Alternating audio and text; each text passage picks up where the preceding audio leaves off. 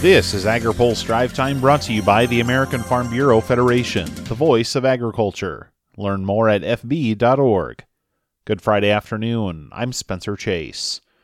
Farm groups are working to digest the slew of climate action at the White House and on Capitol Hill this week.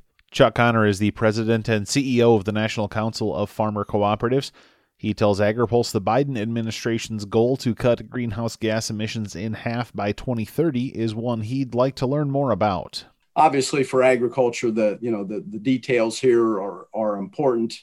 Uh, what role they see agriculture playing, but uh, you know, just in terms of a uh, lofty goal here uh, that they're laying out, I have no problem with that. Uh, we again look forward to working with them. You know, the most significant thing I think this week has been a, a show of some bipartisanship on the climate space, and uh, you know that's going to serve everybody well. That bipartisanship he mentioned includes the Senate Ag Committee's advancement of the Growing Climate Solutions Act. He says the timing of that legislation and the broader consideration of carbon credits in agriculture is critical. We've got you know a shot to sort of get this right and and as i understand it now particularly as it relates to carbon banking we're you know we're headed in a direction of i don't know whether they're going to call them pilot programs or or you know sort of on the ground trials or whatever but it's it's a methodically moving sort of effort here and it's not just simply jumping in with both feet and and i think that's the right approach. Conner says if the effort doesn't go right this time around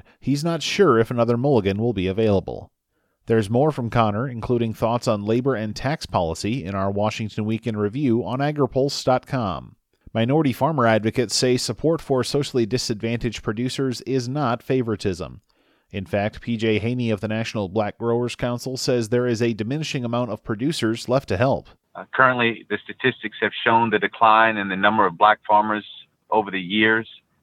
Uh, however, when we look at those numbers and we look at the number of black row crop farmers, farmers that are in the corn, cotton, peanuts, soybeans, those numbers are very, very small and diminishing fast. You know, we know that 2% of the world's population of farmers, and black farmers represent less than 1% of the t- entire farm population.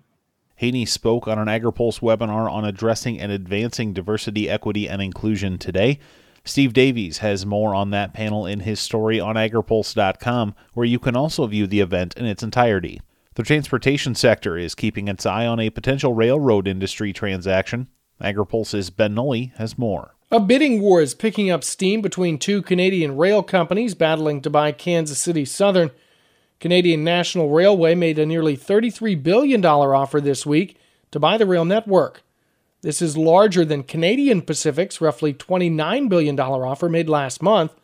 Soy Transportation Coalition Executive Director Mike Steenhoek sees red flags if Canadian National were to acquire the company. What you routinely see uh, within the rail industry is when two railroads have a similar kind of geographic footprint, they therefore have to compete with one another, and that usually puts downward pressure on rail rates, and that's good for shippers if the Canadian National acquisition were to proceed, there would be some still competition within the rail industry, but there wouldn't be another network truly like the Canadian National. Both companies are trying to capitalize on a network that would connect them to New Orleans as the U.S. Mexico Canada agreement comes online.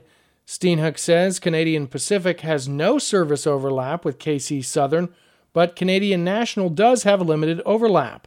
On that point, he says a CPKC Southern merger would be less concerning. Steenhoek also says to keep in mind an acquisition still has to be approved by the U.S. Surface Transportation Board, which is about a 16 month process. For AgriPulse, I'm Ben Nuelle. Now, here's a word from our sponsor. Today's drive time is brought to you by the American Farm Bureau Federation. The current but temporary estate tax exemption of $11 million per person has been helpful to agriculture, but estate taxes still hang heavy over many family farm businesses. Protect the next generation of family farmers by supporting the Death Tax Repeal Act of 2021. Learn more at fb.org. That's all for today's drive time. For more agriculture, trade, environment, and regulatory news, visit agripulse.com.